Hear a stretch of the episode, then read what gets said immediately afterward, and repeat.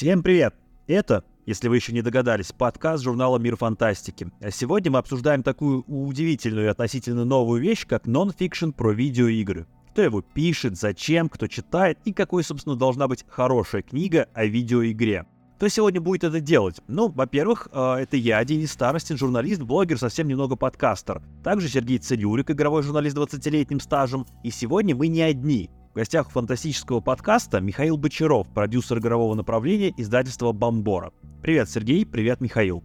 Привет, друзья. Доброго всем времени суток. А говорим мы сегодня, как я уже сказал, про нон-фикшн о видеоиграх. И вообще, в самом начале, прежде чем начать наш разговор, хочется узнать главное. Собственно, первый вопрос, наверное, Михаил, тебе. Собственно, нон-фикшн о видеоиграх, да? Ну, то есть мы понимаем, что есть нон-фикшн про биологию, да, есть нон-фикшн про космос, есть нон-фикшн про политику и даже про историю, да, где можем разбираться про то, что мы не знаем, то, что мы не можем пощупать, про то, что когда-то было, сейчас уже не существует, или, по крайней мере, нам сложно до этого добраться. Но нонфикшн про видеоигры. Что это за штука? То есть, как бы, видеоигры нужно играть, в них же нужно, ну, их же можно потрогать, вот, их запустил, поиграл, получил какой-то experience, получил какой-то опыт, и, собственно, все. Ну, то есть, ты сам на собственном опыте это посмотрел, изучил. Зачем вообще существует нонфикшн про видеоигры? Смотри, я сам не писатель, поэтому могу только рассуждать с точки зрения как человека, который такие книжки издает, помогает издавать. Видеоигры — это, безусловно, искусство. Любое искусство требует изучения, пристального рассмотрения, архивирования, так сказать. Поэтому многие авторы берут цель рассказать потомкам о том, какая индустрия была, запечатлеть текущий момент и рассказать о том, как, какая индустрия была. Была какая-то серия игр, какой был какой-то творец. И зачастую недостаточно просто во что-то поиграть, чтобы что-то понять. И многие книги как раз ставят цель рассказать тебе, что, какой смысл вкладывался, какие были особенности, потому что далеко не каждый игрок может оказаться внимательным или даже усидчивым, чтобы просто в эту игру не то что поиграть, а хотя бы запустить, потому что важные игры порой бывают очень старые, запустить их проблемно, или они могут оказаться неинтересными, но про, них, про их историю будет очень интересно узнать. То есть в первую очередь нонфикшн пишется для того, чтобы рассказать историю и оценить влияние каких-то знаковых вещей. То есть смотри, как ты сказал, в том числе нонфикшн нужен. Вот, например, я поиграл в игру, и при этом нонфикшн нужен мне, чтобы понять, во что я поиграл и что это значит в контексте условной мировой культуры. Верно понимаю? Не совсем. Ты ставишь себя сейчас в условия, будто ты испытываешь нужду после игры. Далеко все не так просто, потому что ты можешь сам нагуглить какую-то информацию, а можешь сам составить какую-то информацию, но так сделают далеко не все люди. То есть не все люди смотрят видеоэссе, не все люди читают книги, и каждый находит именно свой контент своего формата, в первую очередь.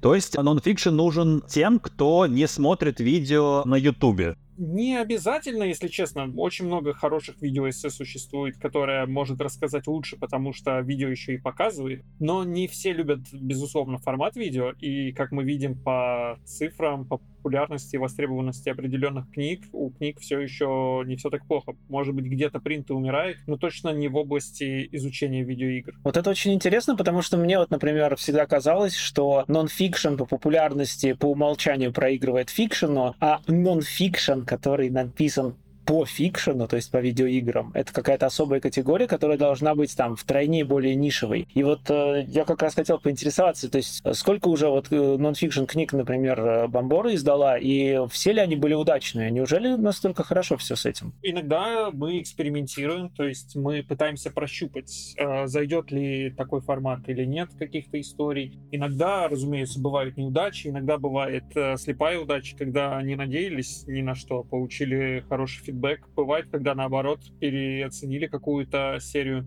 В целом, просто бывают слишком хорошие книги, и после них люди хотят добавки. И мы пытаемся вот э, найти то самое, что людям заменит, что заполнит их так сказать, потребность. А бывает так, что игры такие, такие хорошие, что после них хочется добавки какой-то, и ты ищешь информацию какую, какую угодно. Да, а продукт штучный, да, и это большая проблема. И человек начинает искать что-то, и порой находит что-то совершенно новое, совершенно другое, и при этом он не то чтобы проигрывает. Слушай, а ты знаешь, когда была издана первая нонфикшн книга про видеоигру какую? И вообще какая видеоигра была первая, о которой написали прям книгу? То есть не написали эссе, не сделали там подборку каких-то материалов в каком-то журнале печатном, а именно написали книгу. Есть ли такая информация? С первой книгой я точно скажу, ну, насколько я знаю, это книга про Пакмана. То есть, когда, ну, во времена Пакмана индустрия только зарождалась, и Пакман, по-моему, вот именно первая игра, которая получила персональную книгу, не была в сборнике прохождений, а получила прям персональную книжку с э, тактиками, с небольшой историей и с советами от мастеров.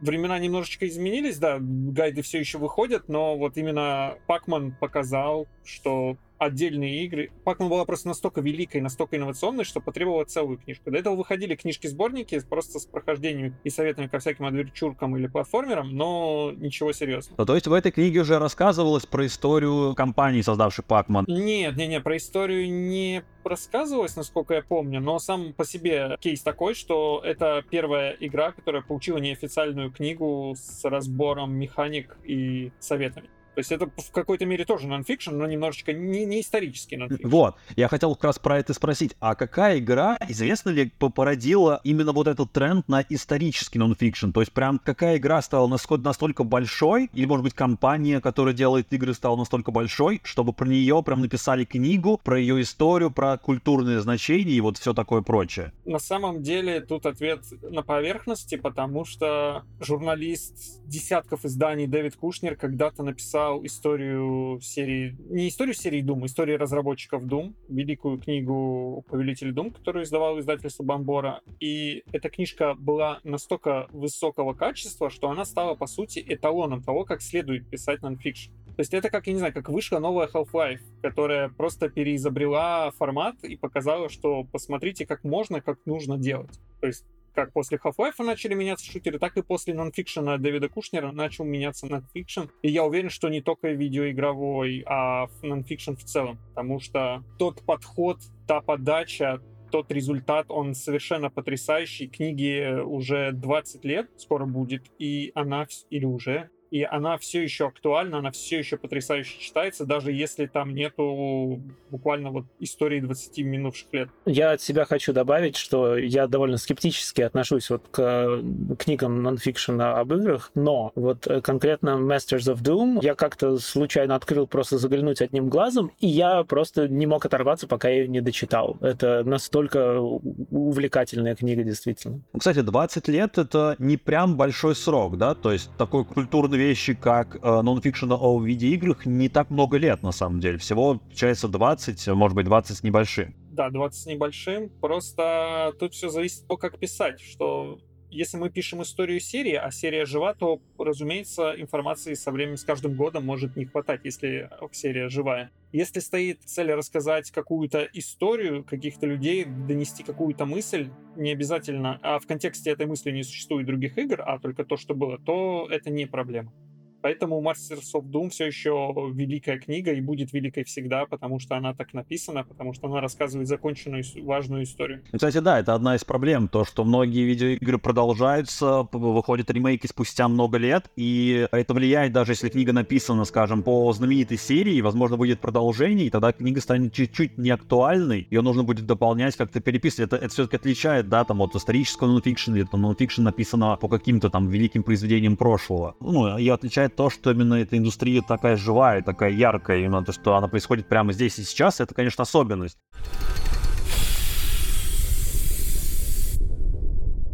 Смотри, такой вопрос.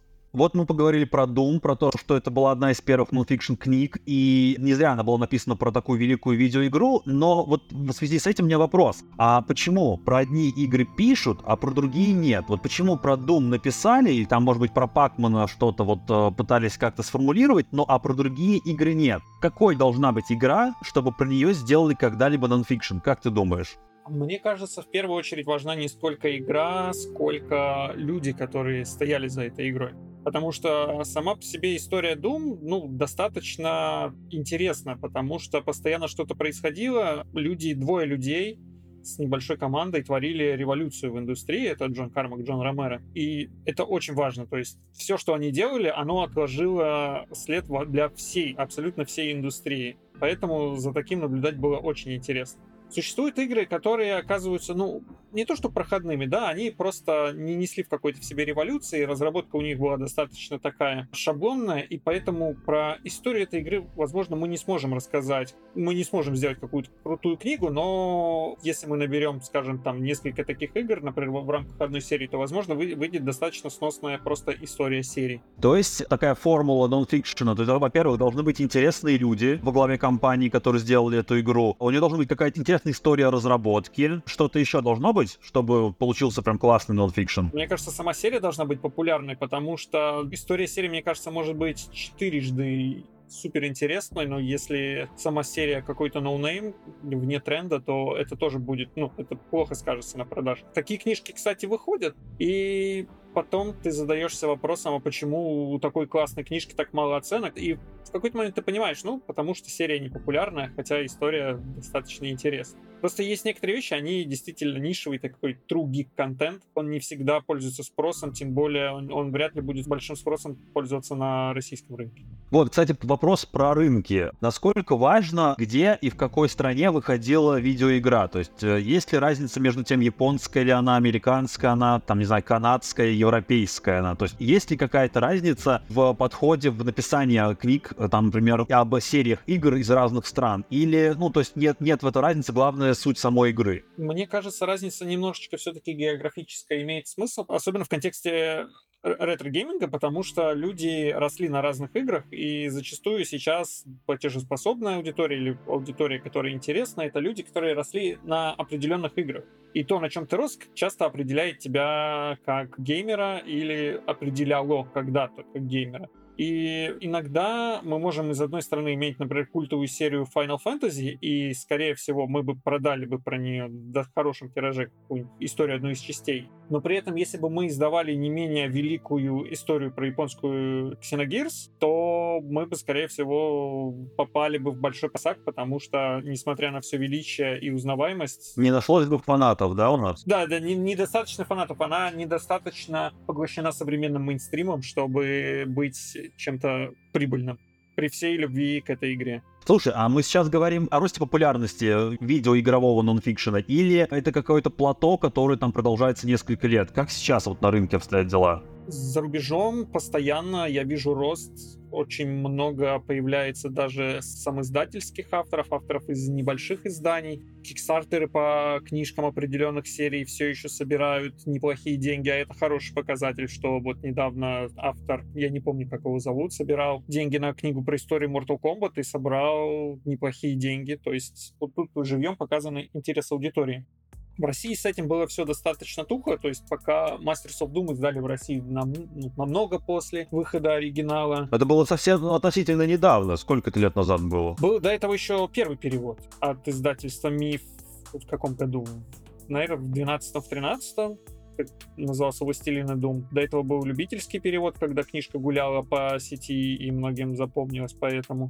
В России немножечко дело стояло, да никак оно в принципе не стояло, его дело просто не было. То есть выходили какие-то единичные случаи, которые не давали никакой буст ни издательству, ни переводчикам, ни аудитории. То есть это были какие-то попытки без надлежащего продвижения. Все начало меняться не совсем гладко, но когда издательство Бомбора издало «Кровь, пот и пиксели», хотя и до этого у нас были издательства важных и крутых книг, но вот типа «Кровь, пот и пиксели» ажиотаж и интерес к книге показал. Это был прям резонансный такой, такой выход книги, да, все обсуждали его везде, хотя это, ну, как казалось бы, что это просто книга, да, но ее обсуждали прям вот везде, там, от Твиттера до ДТФ, Мир фантастики. В первую очередь, да, ее обсуждали из-за критики, потому что первый первый перевод получился несколько неудачным. Если мы подберем аккуратно слова, я не со всеми этими словами согласен, но я скорее согласен, да, что перевод был не очень хороший. И эта шумиха помогла привлечь внимание Бамборе, хотя такой цели, я уверен, никогда не ставилась, потому что никто не хочет выпустить плохую книгу. Никто не хочет выпустить так плохую, как и плохую игру, и плохой фильм. Просто так получилось, и после этого про Бамбору узнали, пусть и не совсем в хорошем контексте, но мы постоянно работаем для того, чтобы все-таки радовать читателя. Потому что если мы не будем никого радовать, нам никто денег не даст, мы закроемся. Но так или иначе, это запустило какую-то вот эту волну нонфикшена о видеоиграх, которые начали выходить все больше и больше. И на самом деле, если оглянуться, если там не смотреть на рынок там один год, то окажется, что вы, каждый год выходит огромное количество каких-то новых книг, совершенно новых сериях. И я вот недавно обратил внимание, посчитал, про какое количество игр было рассказано, и такое достаточно большое число на самом деле уже. То есть это не просто там охвачены какие-то самые знаменитые игры, это, ну, там достаточно обширная сейчас библиотека видеоигрового нонфикшена, даже переведена на русский. То есть мы не говорим даже про то, которое существует на английском, а вот просто переведено на русский большое да, количество безусловно. книг. Потому что есть издательство «Миф», есть потрясающее издательство «Белое яблоко», которое пытается издавать очень крутые книги. Есть «Бомбора», есть наверняка что-то еще маленькое, что я сейчас не вспомнил, мне за это будет стыдно. Но да, есть большой выбор, есть такая микроконкуренция, недостаточная конкуренция, конечно, когда большая конкуренция, движ идет гораздо лучше и выигрывают от этого все. Но да, недостатка книг про игры нет.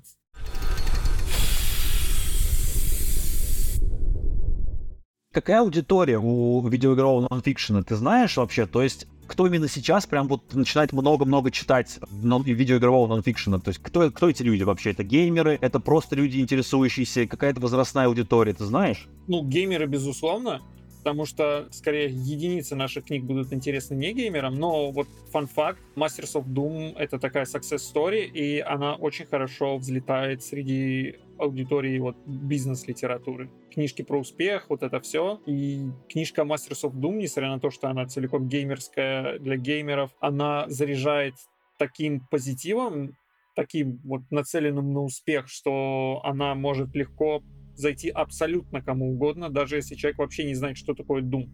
То есть есть такие книги, которые цепляют сразу несколько аудиторий. Есть книжки, которые метят в определенную аудиторию, например, артбуки. То есть артбук будет интересен в первую очередь фанатам. Такие издания, как правило, еще выпускают в подарочном формате, когда более дорогая бумага, дорогая обложка. Иногда даже в подарочном формате выпускается и просто какой-то обычный нон-фикшн. То есть это тоже определенная аудитория. Люди, которые будут не против получить такой подарок, по мнению подарившего человека. Плюс есть книги, которые просто привлекают тем, что ну, их хорошо промоутили, иногда даже без нашего, ну, как неведомого влияния. Просто про, про вторую книжку Джейсона Шрайера писали очень многие, и потом мы ее издали на русском. То есть это очень такой момент, как сказать, не щекотливый. А никогда нельзя предугадать, кто заинтересуется твоей книгой, потому что существуют различные внешние факторы. Кстати, вот вторую книжку Шрайера ее издали очень быстро после из самого издания, собственно, Шрайера. То есть ее буквально перевели на, на русский прям достаточно быстро. Да, мы с ребятами занимались ее переводом под таким негласным NDA, пока еще не вышел оригинал. Так было и с книжкой Джона Ромера, то есть иногда так выходит. Это очень здорово, когда удается получить книгу до выхода в печать, потому что у тебя есть время, чтобы скоротать вот это ожидание, чтобы успеть какой-то инфоповод. Потому что в противном случае придется создавать свой инфоповод, но это не то, чтобы иногда большая проблема. То есть изначально, значит, получается, Бамбора как-то примерно предугадывает, какой тираж может та или иная книга получить на основании каких-то своих, не знаю, опросов или типа того, да. Но бывает такое, что что какая-то книга внезапно получает какую-то новую аудиторию, да, и становится более популярна. Или как это работает? Допечатывания у вас, кстати, часто были? Да, иногда бывает поразительное допечатывание. Например, книга про Silent Hill ушла на допечатку через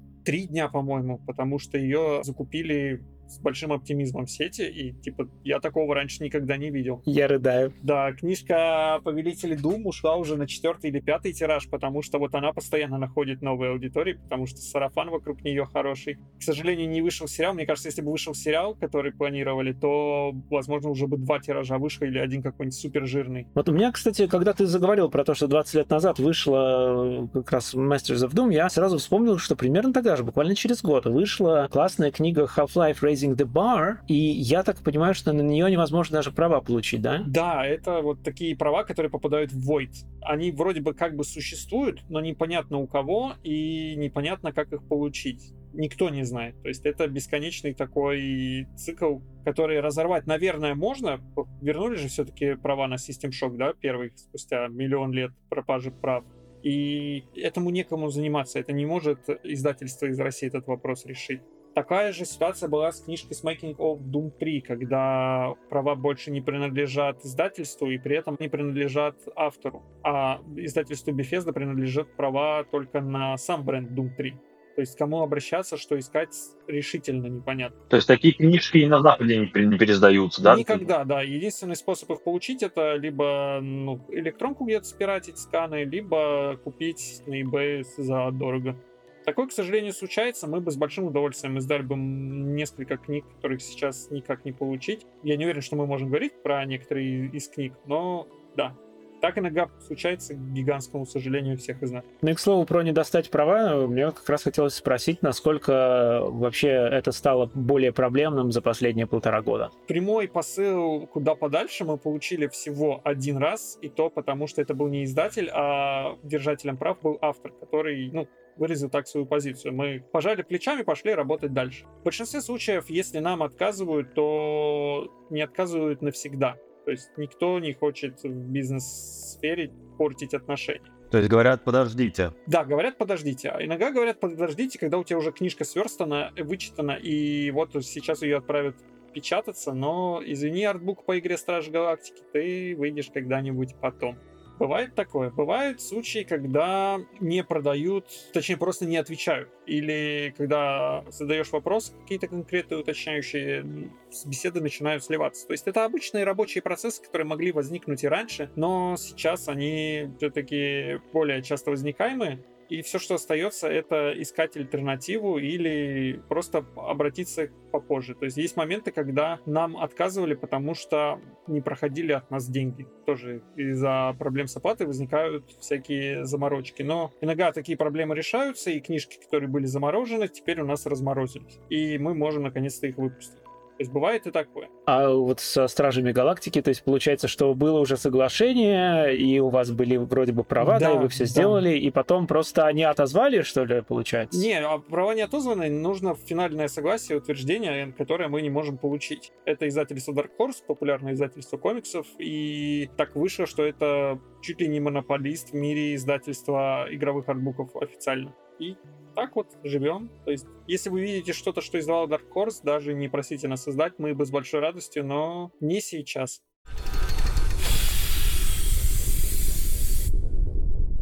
Слушай, а у вас есть какой-то план, да, на несколько лет вперед или там на какой-то период по тому, что вы хотите издать, и постепенно вы по нему идете, как я понимаю? Да, мы, у нас есть табличка, которая постоянно заполняется, и у нас нет не то чтобы плана по проектам, мы иногда делаем проекты параллельно сразу много, но какие-то отправляются в стол, чтобы не выпускать сразу 10 книг, потому что если ты выпустишь 10 книг в один месяц, то... Никто их не купит, да. Да, никто их не купит. Это будет катастрофа. Мы просто иногда делаем проекты в стол, иногда про них вспоминаем спустя год, когда вот, о, кажется, пришло время для хорошей дорогой книжки про что-нибудь. И мы такие, о, а вот у нас вот это сделано. Да, давайте выпустим. А бывает так, что что-то прерывает, прямо вот вы работаете условно над пятью проектами, вот распланирован там выход книг на ближайшие месяцы, и вдруг выходит что-то на Западе, там, не знаю, что-то взрывает какое-то инфополе, и вы, вы такие нужно срочно это перевести. У вас бывает такое? Да, конечно, но у нас работает не один человек, то есть я постоянно нахожу переводчиков, редакторов, научных редакторов, целая команда. Иногда мы в рамках приоритета перекидываем человека с одного проекта на другой, ну потому что тут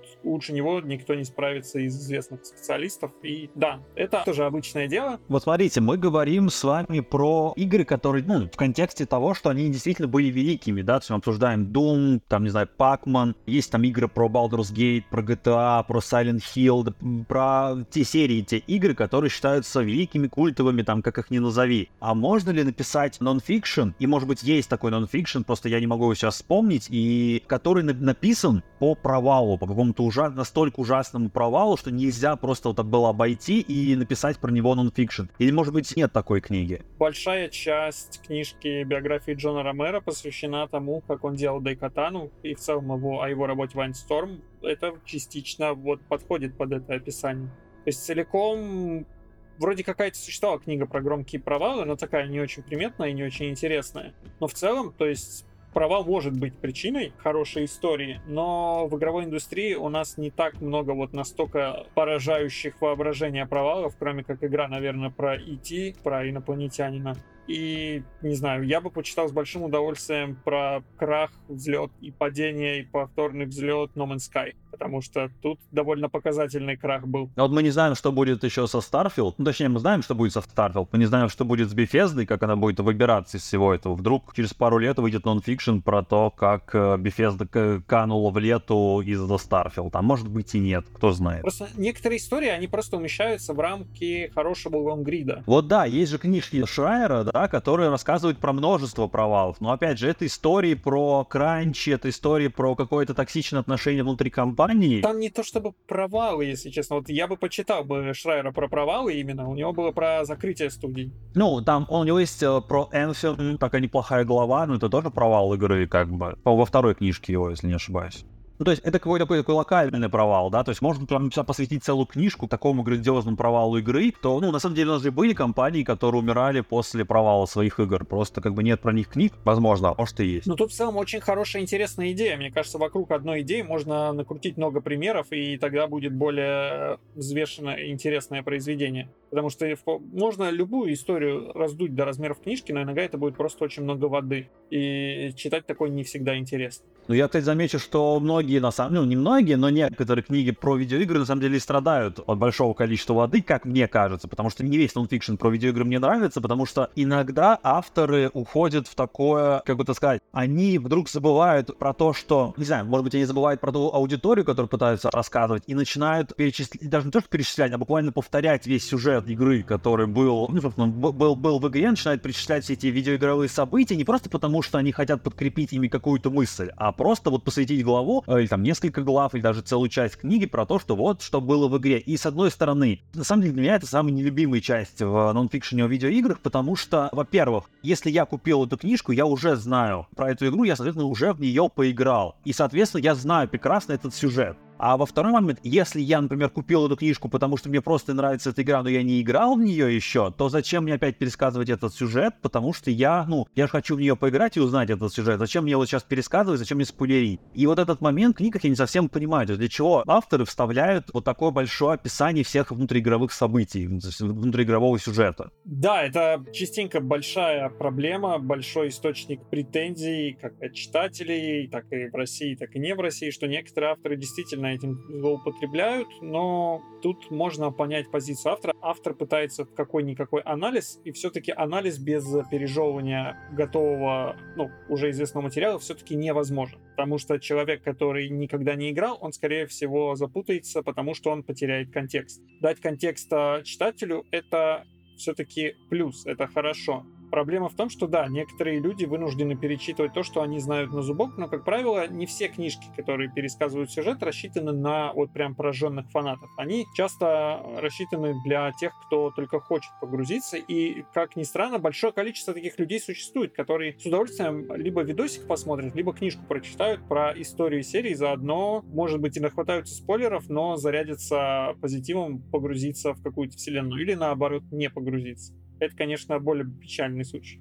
Может быть, игра еще настолько старая, что у них просто нет возможности найти ее и поиграть в нее каким-то образом, даже, может быть, не легальным, нелегальным, неважно. То есть они просто, они как бы слышали про нее, знают, что она классная, но не могут в нее поиграть, поэтому покупают книжку просто чтобы... Ну, а обычно у таких старых игр нет такого сюжета, который бы требовал прям пересказа на страницах книги, но бывает, бывает всякое. Ну, может быть. Вот у меня, просто для меня показатель, например, две книжки, которые прочитал довольно давно, но они просто запомнились мне. Это про Baldur's Gate, про создание игры, и и про Silent Hill. И вот в Silent Hill нету подробного описания всех четырех частей. Иначе я умер бы, наверное, бы читать все вот эти описания сюжета всех четырех частей. Это нужно было, на самом деле, сдавать несколько томов, чтобы все рассказать. И там э, подан чисто, там можно э, чисто анализ внутриигрового сюжета и вообще какие-то отсылок. Такая, на самом деле, там можно э, покритиковать эту книжку за то, что она слишком научная, и в ней не хватает каких-то художественных отступлений. Автор прям как будто написал какую-то диссертацию на тему Silent Hill. И вот он ее превратил в книжку, добавив к нее вступление и заключение. Вот, но я просто мысль продолжаю в том плане, что она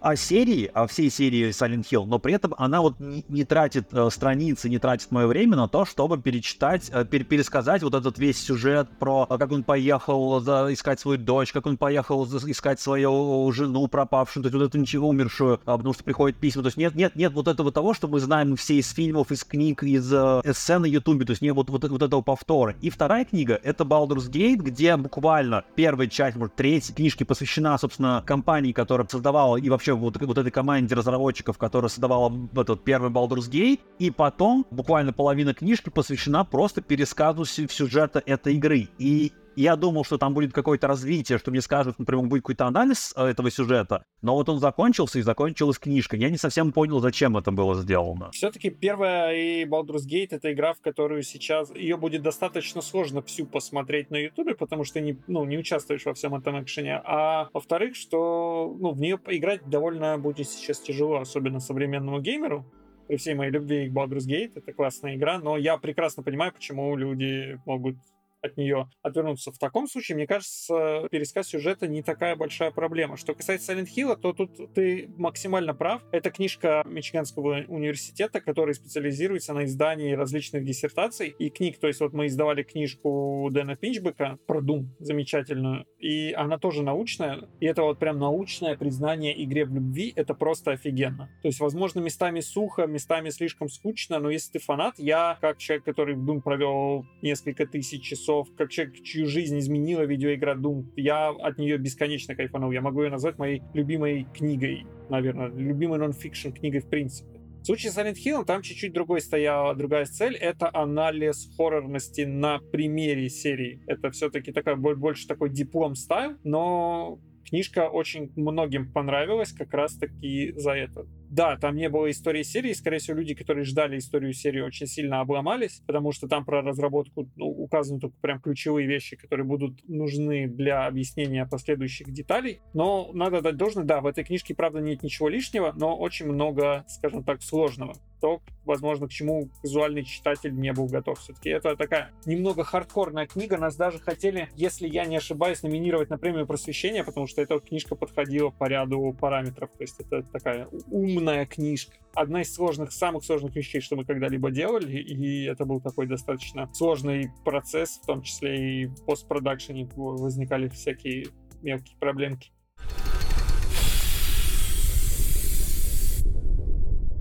Слушай, вот ты упомянул университет, который издавал эту книжку. Угу. И вот э, как раз таки вот с этим я хотел перейти просто к следующему вопросу, поговорить про то, что нужно и кто нужен для того, чтобы написать классный нонфикшн про видеоигры. Чтобы написать классный нонфикшн, нужно все-таки действительно писательский талант, потому что ты можешь знать все, что угодно, если ты не построишь хороший flow, то твою историю будет просто неинтересно читать, какие бы откровения там ни были. Вот этим прославился Дэвид Кушнер. Он подал историю двух задротов, которые сделали Doom, настолько порой маскируя книгу под фикшн, что ты не замечаешь просто подмены, и тебе очень сложно оторваться, как Сергей говорил, что я действительно эту, сам эту книжку, когда впервые читал, я ее за присест прочитал, если я правильно помню, я даже остановку нужную проехал, когда книжку дочитывал, потому что вот, ну, ну настолько она великолепная, что в большинстве случаев, которые, что я видел, такие книги пишут, правда, журналисты, иногда журналисты в отставке, различные редакторы. Это люди, которые долгое время работали с текстами, работали с видеоиграми, и они знают, как писать текст, они знают, как подать текст, они знают, как э, рассказать про игры. Иногда, разумеется, этим редакторам самим нужен редактор, тут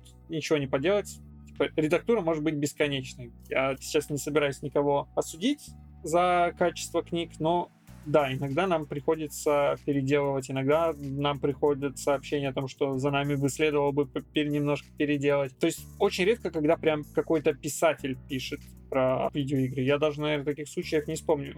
Показательное исключение — это Дэн Пинчбек, которого я упомянул ранее. Это директор компании The Chinese Room, которая сделала вторую амнезию Everybody Want to Rapture, и эта студия сейчас будет ответственна за перезапуск VTM 2. То есть это супер толковый чел, который на досуге написал диссертацию, статью, книгу, называйте как угодно, о том, почему Doom это круто, и это потрясающая книга по итогу вышла. Мне вот тут хочется еще отметить, что помимо таланта, такому человеку, который хочет писать, например, какую-то историю серии, ему нужно каким-то образом получить доступ к ключевым разработчикам, которые когда-то эту игру или серию делали, что может быть и проблематично, и особенно в том случае, если эти разработчики еще и разбежались с тех пор по разным компаниям, это может быть даже как-то невозможно. Вот Михаил упоминал Xenogears, например. Мне кажется, будет довольно сложно собрать всех разработчиков Xenogears, чтобы от них как-то добыть информацию какую-то закулисную о создании игры. На самом деле большинство нонфикшена отличает то, что там, в принципе, практически нет каких-то, не то что интервью, а просто каких-то прямых речей от разработчиков. То есть очень многие книги, они основаны все-таки на информации, ну не то что из третьих рук, но на такой общеизвестной информации, она скомпилирована, она правильно собрана, она интересно подана, но это не разговоры с разработчиками, как я понимаю. Сергей максимально прав, что Insight — это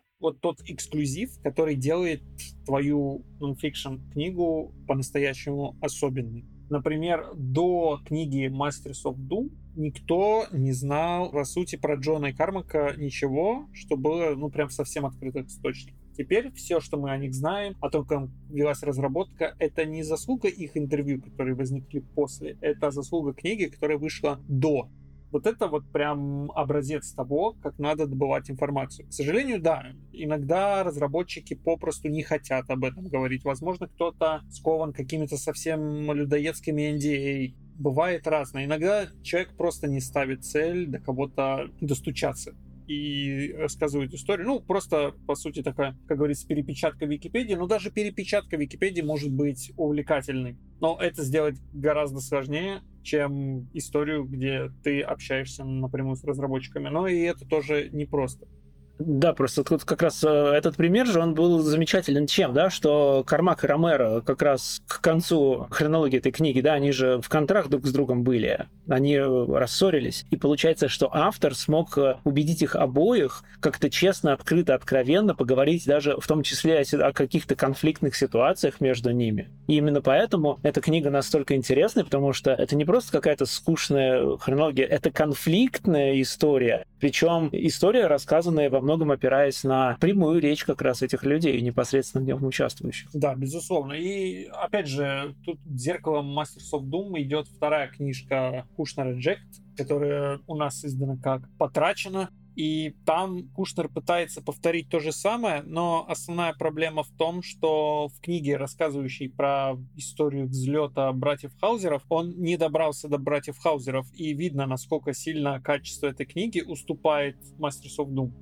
Это все еще неплохая книга, она все еще прикольная. Там есть много смешных, интересных, познавательных моментов. Но не общаясь с хаузерами, а с людьми, которые с ними работали, мы не имеем какого-то полного вижена, полного контекста. Да, конечно, и как раз Rockstar известны очень своей закрытостью, и те люди, которые продолжают с ними работать, они, естественно, не могли никак ничего рассказывать, ничего комментировать, и получается, да, что, по сути, были исключительно мемуары бывших сотрудников, да, получается. Да, которые потом э, Денхаузер яростно отрицал. Ну, он я примерно это говорил. Мне, на самом деле, понравилось потрачено при всех там ее каких-то отсутствующих фрагментах, которые можно было там додумать. Все-таки она была достаточно информативной. Ну, наверное, тут роль, да, сыграла в том, что Rockstar всегда была очень закрытой компанией, и любая крупица крупицы информации про то, как это все происходило, как это все разрабатывалось, достаточно интересные, вот. Но просто, как я отмечаю, то, что, а, ну, вы упоминаете Masters of Doom, ну, все-таки это такой бенчмарк для нонфикшена про видеоигры, а вот в каких-то более простых книжках, типа того же Silent Hill или Baldur's Gate, вот я, или я там недавно дочитал книжку по Mass Effect, она такая 500-страничный такой нехилый том, но при этом там нету прямой речи разработчиков, и не совсем понятно даже говорил ли автор с разработчиками, потому что история компании там подана очень сухо, очень, ну, в общем, там нет ничего того, что вы там не сможете условно найти на Ютубе или там Википедии, но при этом, да, это красиво рассказано, но, опять же, там нет какой-то информации, каких-то вот э, кейсов прям вот из первых рук, полученных а, там от бывших или текущих разработчиков. Тогда, ну просто, мне кажется, просто э, у книг может быть разная направленность, да, одна книга, это которая рассказывает именно историю создания, да, вот, вот там очень сложно обойтись без э, какого-то эксклюзива, потому что иначе это будет рерайт имеющегося. А если это ты свою книгу изначально подаешь как аналитику, ну вот как как, например, эта книга Перона по Silent Hill, то там автор, по сути, исключительно из себя все свои измышления и достает, ему даже и не нужен в этом плане никто.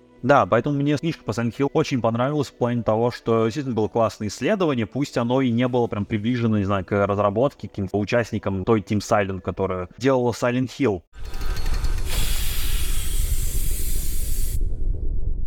Вопрос такой от меня. А, а вообще, откуда столько французов в авторах? Это какая-то артель писателей? Или это, как, как я понимаю, есть издательство, которое называется Third Editions э, или Edition, там как он правильно одно произносится? из немногих, да, одно из немногих. И оно специализируется на нонфикшене про видеоигры. На нонфикшн, не только игровом. У них и про аниме, и про кино. А в целом французы это, наверное, одна из самых гиковских э, наций в мире, наверное, после японцев. Но вокруг э, всего не японского. Хотя и японского они тоже очень сильно любят. И поэтому там очень много авторов и издательств. Да, мы очень тесно с ними сотрудничаем. Мы постоянно от них выпускаем какие-то книжки. Вот сейчас почти готова книга про историю издательства Devolver. Вот-вот выйдет книга про историю Half-Life. То есть книжки совершенно разной направленности порой бывают, иногда разного качества, иногда для разной аудитории. Но да, французы очень сильно любят игры, они очень любят писать про игры, и за это им большой респект. Большинство авторов французских книжек это вот как раз-таки бывшие журналисты, редакторы ведущих э, игровых французских журналов или сайтов. Это интересно, что именно в этой стране возникла такая вот культура именно не то, что как, каких-то там блогеров, ютуберов, а именно авторов книг про видеоигры. Это интересно. Ну, Франция, в целом, ее культурный код, он немножечко такой возвышенный, я бы сказал. Там особо трепетное отношение к комиксам, например, и к графическому искусству. Поэтому и с играми вот вышло тоже вот такое более бережное, такое более любвеобильное отношение. То есть люди хотят постоянно по любимым увлечениям что-то творить. Это, блин, очень здорово. А пишут ли они про свои игры? Есть у них нонфикшн про игры Ubisoft и, и же с ними? У Ферт вот буквально вот мы сейчас говорим, выходит книжка про историю Assassin's Creed. Я не помню до какого года, до 12 по-моему. Ну, скорее всего, будет двухтомник или, может, даже трехтомник, учитывая, сколько игр потом начало выходить. Да, выходит выходил, у них выходят иногда такие книжки, антологии с разборами различных серий. Что-то по-любому было. Так что, да-да, французы за своих очень сильно болеют, поэтому книжки есть у них про все, в том числе и про себя. Смотри, а вот ты упомянул про сотрудничество с издательством. А как в России вот выбирают нонфикшн про игры для перевода? И вообще, почему одни книги переводят, а другие нет? То есть как у вас есть какое-то мерило качества? Или вот, вот по, по какому принципу вы выбираете, например, вот у издательства есть 10 нонфикшн книг про видеоигры, как вы выбираете, что из этого издать, что из этого не издавать? Как, как вот вы определяете это? Разумеется, мы смотрим, что говорят люди, которые эти книги прочитали на языке оригинала. Тут для нас мерилом качества в первую очередь являются отзывы на Amazon, оценки на Amazon, на Goodreads. Иногда мы можем быть не согласны с оценками, но видим, что эта книга может все равно неплохо взлететь. И мы смотрим на то, как тренд франшиза или что-то еще будет жить в России. Мы выбираем это в чатике, кидаем постоянно друг другу предложения, рассматриваем. Некоторые издательства присылают пробник, так сказать, то есть по сути, готовую книгу, и мы по ней решаем, смотрим, обсуждаем. Иногда бывают очень грустные моменты, когда книжка всем нравится, но по ряду причин мы понимаем, что, блин, такой никогда не издастся и с грустью пишем отказ. А, бывает такая ситуация, что вам присылают книжки, говорят, смотрите, классно вышло у нас, издайте, пожалуйста, или такого не бывает? Скорее всего, присылают. Мне уже присылают книгу на заценное решение, когда ряд решений уже принят.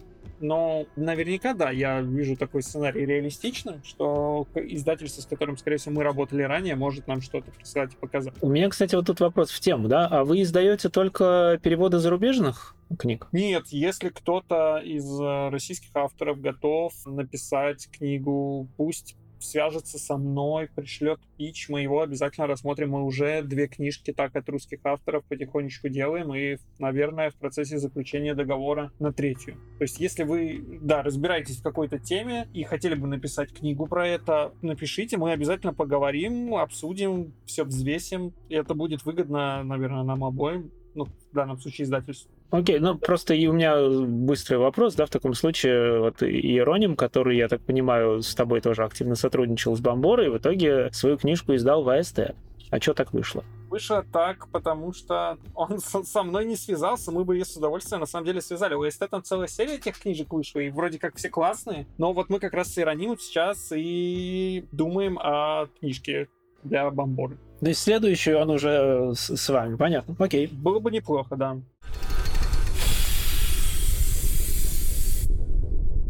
Так, слушай, а кто вообще переводит книжки про видеоигры? То есть все понимают, кто переводит художественную литературу, все понимают, кто нужен, чтобы перевести фикшн там о космосе или о какой-то специфической науке, а кто нужен, чтобы перевести нонфикшн про видеоигры? На самом деле, при хорошем редакторе достаточно любого хорошего переводчика, но я работаю немножечко по-другому. Как продюсер я всегда стараюсь сделать так, чтобы над книжкой работали те, кто в теме, и тот, кто любит то, про что идет перевод. Поэтому я всегда научным редактором беру прошаренных ребят. Я на переводчиков беру тех, кто шарит или готов э, в краткие сроки погрузиться и разобраться. Поэтому все книжки, которые выходят от Бомборы, делаются, ну, наверное, на 85% это прям повлеченными геймерами, которые в теме, которые любят игры, которые любят переводить книги про игры. То есть все сделано с любовью. В большинстве случаев прям с максимальной. Как вы их находите, этих геймеров? То есть кто эти люди? То есть вы смотрите стримы какие-то или читаете? Ну, то есть это журналисты, которые пишут условные там игровые издания? Или это просто какие-то очень популярные люди, которых ты понимаешь, что они знают что-то про видеоигры? Какой принцип отбора? Я кидаю тестовое, и часто по результатам тестовое мы видим, как человек переводит термины, как он понимает контекст. И человек, который мало играет, он легко палится на этом, если честно. Поэтому выявить не вопрос. Потом, когда человек сделал хорошее тестовое, мы с ним общаемся про игры, которые ему нравятся, я понимаю, на какой проект можно этого человечка перекинуть. И у нас очень много вот прям талантливых ребят, которые прям, ну, просто шарят. Вот прям вот это, будто эта книга была создана для них. И я очень рад, когда вот такие максимальные совпадения происходят. Мне понравилось в этом, как раз-таки в книжке про Mass Effect, которую я недавно прочитал, что там было огромное количество комментариев от научного редактора. Да, и от научного редактора, которые не просто дополняли книжку оригинальную, а которые уточняли ее, исправляли там в некоторых моментах. И поскольку я очень люблю серию Mass Effect, я читал сам текст, видел то, что не понимаю, и я понимал, что вот рядом стоит сноска, и я открывал ее, и я видел, что редактор исправляет ее правильно, то, как я и думал. То есть это он исправляет ошибки за оригинальным автором. Это прикольно. Да, у нас подобная выйдет сейчас книга, где очень много не просто исправлений, скорее дополнительных пояснений. Серии, серия игр Якудза получила крутую книжку от Third Edition, и мы ее уже закончили мы не знаем, когда я, правда, пока выпустим, но не в этом году точно, скорее всего, в начале следующего. И там будет просто уйма дополнительных интересных фактов от научного редактора, который прям живет этой франшизой. И вот ради таких моментов и хочется работать, чтобы видеть, как крутая книга, или не, не крутая, какая-то неплохая книга, или даже плохая книга становится круче, потому что мы можем сделать что-то крутое. А от него много сносок? Очень много. Их было больше 500. Ну, ты знаешь, о ком мы говорим. Конечно, конечно. Очень, очень много. Еще была гигантская дополнительная глава. К сожалению, мы не прошли по объему, но мы были вынуждены сократить ее очень сильно. Типа глава прям от редактора научного. Да, иногда нам дают разрешение. Мы, когда смотрим на книгу по какой-то серии, видим, ага, что с момента выхода книги вышло еще сколько там игр. И мы такие, блин, а было бы неплохо дорассказать читателю, что было дальше. Мы уже косвенно этой темы касались. Например, для Masters of Doom я написал небольшую главку про то, что было с Кармаком и Ромеро дальше. И даже сейчас она уже за пять лет немножечко устарела. В книжке про потрачено Паша Ручкин написал, что было с франшизой GTA что книжки про Resident Evil мы хотели вот Сергея позвать, написать дополнительную главу, но когда мы пошли за согласованием, автор сказал, о, блин, да я сам напишу, прикольная идея. Поэтому, да, иногда мы просим разрешения либо на введение, либо на послесловие. Также, вот, например, от Святослава Торика будет дополнительная глава о том, что происходило с Devolver после событий книги. Такая же штука будет в книжке про, про Соника. Ну, в общем, если мы можем, и мы видим, что это нужно, то мы стараемся добавить, чтобы человек, который пришел погружаться в какую-то вселенную, получил наиболее полный опыт. Если мы можем это сделать, мы потратим на это все средства, чтобы человек вышел более, так сказать, образованным. Ну, классно, что издательство это позволяет дополнить свою книжку переводчикам, это прикольно. Я так понимаю, что это автор в первую очередь, да, согласовывает это? Все по-разному, в зависимости от того, кто держит права, но обычно держатели прав, да, скорее всего, обращаются к автору. Иногда вообще могут запретить все, а иногда нажимают как кнопочка Windows «Да» для всех, чтобы мы не предложили нам разрешать все. Тут все всегда по-разному. Слушай, а сколько по времени занимает перевод средней книжки? Есть у тебя какое-то понимание по месяцам работы? Да. Как, как долго это происходит? Расскажи вот подробнее вот эту кухню. Мы всегда даем на минимум 4 месяца на среднестатистическую книжку. Ну, размер считается все-таки не по страницам, а по количеству символов, а количество страниц может быть разное в зависимости от верстки.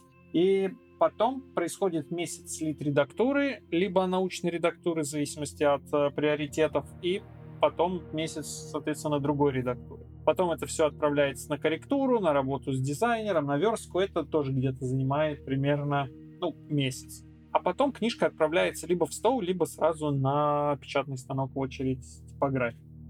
Иногда бывают моменты, когда нужно сделать книгу поскорее, и тогда увеличивается и гонорар переводческий, и сроки поджимаются. Но такое происходит супер-гипер редко. Мы стараемся давать время. Плюс, ну, мы не людоеды, и мы всегда, типа, держим в голове дополнительное время на случай непредвиденных обстоятельств. То есть вам всегда есть что издать, подождать, пока будет, будет закончен следующий перевод. Да, да. То есть хайповые книжки, к ним особое отношение. Там особый распорядок но такие книжки появляются в основном перед праздничными сезонами, и вот как, например, сейчас с книжкой с Ромеро мы очень сильно кранчили, чтобы ее закончить, и прямо сейчас вот идет лид-редактура. У вас бывает вообще переиздание изданных вами книжек, там, с исправлениями, с какими-то, может быть, или просто там в связи с новым тиражом вы как-то пересматриваете то, что уже издали, какие-то исправляете ошибки или дополняете что-то, так бывает? Да, да, каждый тираж содержит исправления, которые мы получили от читателей или сами нашли в процессе. Мы всегда открыты к этому. Некоторые, например, в первом тираже повелителей Doom, я по неопытности посчитал, что будет круто дать перевод на каждому английскому названию игры, перевод в сносках, но потом, спустя время, я понял, как это глупо, и начиная с второго тиража этой глупости больше нет. Если у вас остался первый тираж, простите меня, пожалуйста, я с тех пор стал намного лучше. Это был мой косяк. Ой, я вспомнил, что меня бесило в книжке по Mass Effect, то, что там... Ну, мы же знаем, да, что Шепард может быть и мужчина, и женщина, в зависимости от того, как, какой, какого персонажа ты выберешь. И в книжке и автор, как бы переводчик, видимо, ну, точнее, видимо, переводчик, не стал определяться с конкретным полом, и он везде к мужскому полу добавлял там А или Ая. И, с одной стороны, это правильно, но когда ты это читаешь там единым полотном, то каждый раз вот этот Ая, на видеть на странице Ая, Ая, Ая или А, или сказал, сказал, сказала вот эту, вот эту скобочку, там, страниц через 200, я начал просто уже ненавидеть эту ситуацию. Я бы предпочел, на самом деле, чтобы просто переводчик в самом начале сказал так, извините, э, по особенностям русского языка мы выберем какой-то конкретный пол, но учтите, что в игре вы можете выбрать, типа, быть и мужчиной, и женщиной. Вот я бы так предпочел, на самом деле. Это разумно. Командор подчеркивание К. подчеркивание К. Да, учитывая, что в представлении многих игроков и даже промо Шепард в большинстве случаев всегда мужчина, ну, в большинстве случаев, то в этом бы имело смысл. Там, по-моему, даже в книге упоминается то, что там практически большинство людей выбирало именно мужского персонажа.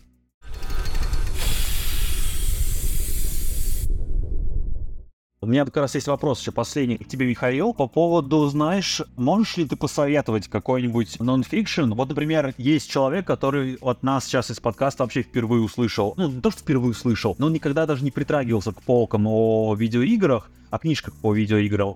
С чего ему начать? Какую книжку ты ему сейчас посоветуешь? Может быть, не обязательно классика, может быть, что-то из свежего. Ну, в общем, вот на твой выбор. Если касается, что-то касается издательства Бомбора, то, разумеется, я посоветую Повелителей Doom даже если человек вообще не шарит за игровую индустрию, ему будет очень интересно. Но было бы не очень красиво советовать только книжки, к которым я имею отношение, или издательство, с которым я работаю. Поэтому я всегда рядом называю потрясающую книгу, изданную издательством Белого Яблока. Это «Консольные войны». Это моя самая любимая нон-фикшн книга, которую я когда-либо читал про игры, если не считать Doom Пинчбука и это просто отвал всего. Это супер интересная история о том, как бодались в былые времена Sega и Nintendo. А я, кстати, не читал ее, потому что мне казалось, что это очень скучно. Она там интересная, да? Это очень крутая книжка, которая очень интересно подана. Она потрясающая. Вот моя большая зависть переводчику, потому что я бы сам бы не против бы прикоснуться к чему-то вот великому. Это замечательная книга. Почитайте, если ранее не доходили руки. Вроде по ней тоже планировался сериал, но что с ним и как у него дела, не очень понятно. А, кстати, да, ты смотрел Тетрис? Нет, еще нет. Я попозже хочу посмотреть. Я как раз вот его хотел вспомнить, потому что я вот совершенно... Я не помню где, но я совершенно точно читал какой-то большой материал, ну, скорее всего, это была статья, а не книга, по истории Тетриса, очень подробный, очень интересный, тоже было невозможно оторваться. Потом, когда я смотрел фильм, я понимал, что вот, вот все вот эти вот моменты, которые мне были так интересны, они в фильм попали. А, скажи, пожалуйста, ты читал книгу про историю Nintendo Game Over? Там очень большой сегмент, посвященный Тетрису. Вот, возможно, оттуда. Там он передан блестяще. И в консольных войнах был тоже неплохой момент про Тетрис. Скорее всего, нет, но не, не вспомню. Но вот это как раз хороший пример экранизации, наверное, такой нон-фикшн истории, которая, конечно, приукрашена в фильме, но все равно достаточно аутентична. Достаточно сильно приукрашена. Еще же выходила экранизация событий, которых описывал Кушнер «Потрачено». Сложно назвать это экранизацией его истории, но BBC когда-то снял документалку, где Дэниел Редклифф играет Сэма Хаузера, да, кстати, ужасно скучный фильм на самом деле. Game Changers. А мне он понравился, но я не могу сказать, что это прям что-то выдающееся или стоящее просмотров, но это не самое плохое кино, но и не самое хорошее. Ну да. Сергей, а от тебя будет рекомендация? Не особо. Я как бы свой скепсис по отношению к нонфикшн заявил сразу. Мне вот, да, Masters of Doom абсолютно, по-моему, топовая книга, которая все это породила и который, с которой, наверное, стоит начинать, чтобы понять, что нонфикшн вообще круто может работать. Ну, повторюсь, неиздаваемая сейчас э, книга отличная есть про Half-Life. Если вы ее найдете как-нибудь, вы посмотрите, потому что там тоже и диалогия замечательная, и история интересная. А так, э, ну вот, и неплохая книга была про Resident Evil, в которой я выступал научным редактором благодаря Михаилу. Просто проблема в случае как раз многих э, таких вот э, книг э, как раз в том, как Михаил сказал, что они часто могут уложиться в какой-то один большой какой-то текстовый материал. Я просто за этим автором этой книги я ну, немножечко следил, и он устраивал в рамках поддержки, так сказать, раскрутки своей еще тогда неизданной книги, где-то за год, может быть, или даже за два, он устраивал стримы с разработчиками Resident Evil, где он взял своего друга спидраннера, и друг спидранер играл, показывал класс э, в резидентах, разработчики сидели ахали, и параллельно они рассказывали свои какие-то cool story по поводу того, как какой-то момент в игре создавался, как что делалось вообще.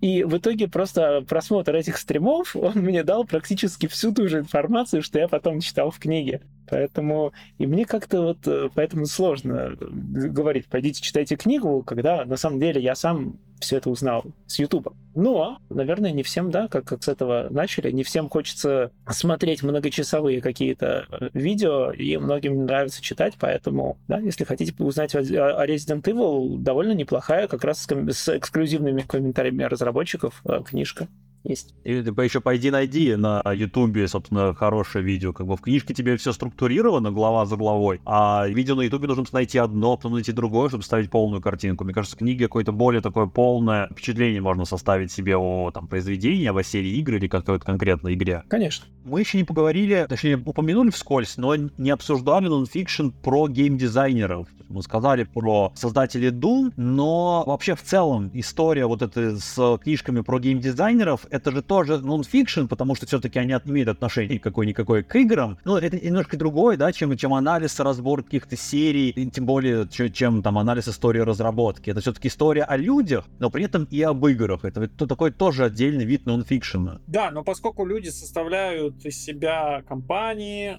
люди делают какой-то продукт, то одно рука моет руку и читая ту же биографию, не знаю, Питера Малиньо или Дел Кадзимы, мы узнаем о том, как делались какие-то игры. То есть даже читая автобиографию Ромера, ты понимаешь, вау, вот есть сегмент про его детство, а вот есть, как он уже делает игры. И это, по сути, знаешь, как такая разбивка между актами. То есть в одном акте у тебя один контент, в другом акте у тебя другой контент. Да, такое тоже бывает, да. Поэтому, да, то есть редко бывает, когда книжка, история или биография или автобиография какого-то геймдизайнера не будет связана с его игровым путем, потому что мы в первую очередь знаем этого человека за то, что он нам что-то подарил, какую-то крутую игру. Поэтому всегда читаю биографию. Ну, биография это что? Это путь человека в деталях человек что-то где-то с кем-то увиделся, что-то поговорил, чтобы что-то сделать или что-то сделал, чтобы потом что-то случилось. И вот мы уже, по сути, добрались до истории серии, как делать какая-то игра. Кто-то что-то когда-то с кем-то увиделся, с кем-то поговорил и что-то сделал. Это просто обратная сторона, где упор делается на какую-то персону. Наверное, их не так много, да, потому что все-таки геймдизайнер мо- может быть, как мне кажется, не такие интересные люди, как, может быть, режиссеры или актеры, да. Безусловно. У них не настолько интересная жизнь, чтобы можно было прям у всех э, что-то найти, за что-то зацепиться и превратить это в историю. Не все, как э, Кадзима, видели все фильмы на свете, или как Йоко Таро, да, не, не все носят на себе огромную маску, да, и не показываются людям. Да, что касается биографии, мы издадим в скором времени для любителей ретро две интересных книжки. Первая — это история Ричарда Геррета, создателя серии Ultima, о том, как он пришел к успеху и сделал одну из самых некогда влиятельных RPG-серий всех времен. И история компании Sierra, написана Кеном Уильямсом. Ему было очень скучно во время пандемии ковид, он дома сидел, писал книжку, где он рассказывает о взлете и падении Сиеры. Очень такая местами дотошная. Он может там, не знаю, две главы учить тебя программировать, а потом рассказывает какие-то потрясающие инсайды книга. Поэтому биографии, они тоже бывают разные. Они бывают совершенно разным прицелом, особенно автобиографии, когда их авторы никогда не были писателями или никогда не были писателями книг. То есть они могли написать крутую игру, но все-таки написать интересную книгу — это немножечко другая забава. Поэтому книжка Джона Ромера местами очень страдает от э, того, как Джон пишет, а книжка Уильямса, например, страдает от того, что Кен пишет биографии бывают разные, и в этом, мне кажется, их э, плюс, потому что все люди разные, и истории этих людей тоже все разные. И пусть они будут тогда все написаны по-разному, а не по одному шаблону. Мне, кстати, нравится книжка, не помню, кто ее издатель, э, который «Гены гения» про Кадзиму, где это и не биография, это и не какая-то история жизни, но это собрание мемов человека, ну так их называют, мемы, собственно, которые э, сложили образ мысли Кадзимы, сложили какой-то его характер, и из которых можно буквально просто брать листочек или там брать какие-то, открывать заметки на телефоне, просто переписывать какие-то интересные фильмы, книги, сериалы, то что угодно, все оттуда. То есть ты одновременно читаешь книгу и познаешь Кадзиму, потому что там есть комментарии про жизнь его, и он просто дает все эти истории в контексте того, в какое время он с ними познакомился, но при этом ты себе фиксируешь какое-то гигантское количество литературы, фильмов, все, что нужно тебе посмотреть, поиграть или почитать, и это одновременно и полезно, и такая занимательная книжка, и тоже необычный формат на самом деле. Да, это звучит очень круто.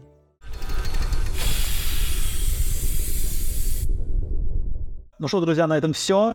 Повторюсь, кто был с нами. С вами был Денис Старостин, Сергей Целюрик и, конечно же, Михаил Бочаров, издательство Бомбора. Большое спасибо ему за то, что пришел. Спасибо, Михаил. Спасибо, что позвали, было очень интересно. Всем удачи, читайте хорошие книги, но и про плохие тоже не забывайте. Пока-пока. Пока. Мир фантастики.